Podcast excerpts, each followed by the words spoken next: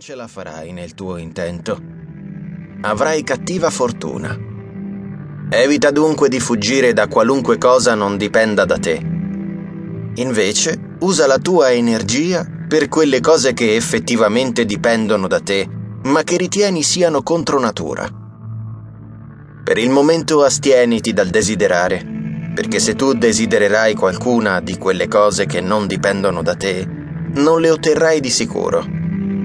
E di quanto appartiene al genere umano, ancora non ne sei degno. Quindi per ora non permetterai a te stesso, se non i primi movimenti e le prime inclinazioni dell'animo verso il desiderio o l'avversione. Dovrà però trattarsi di un inizio lento, ponderato, senza alcun impeto.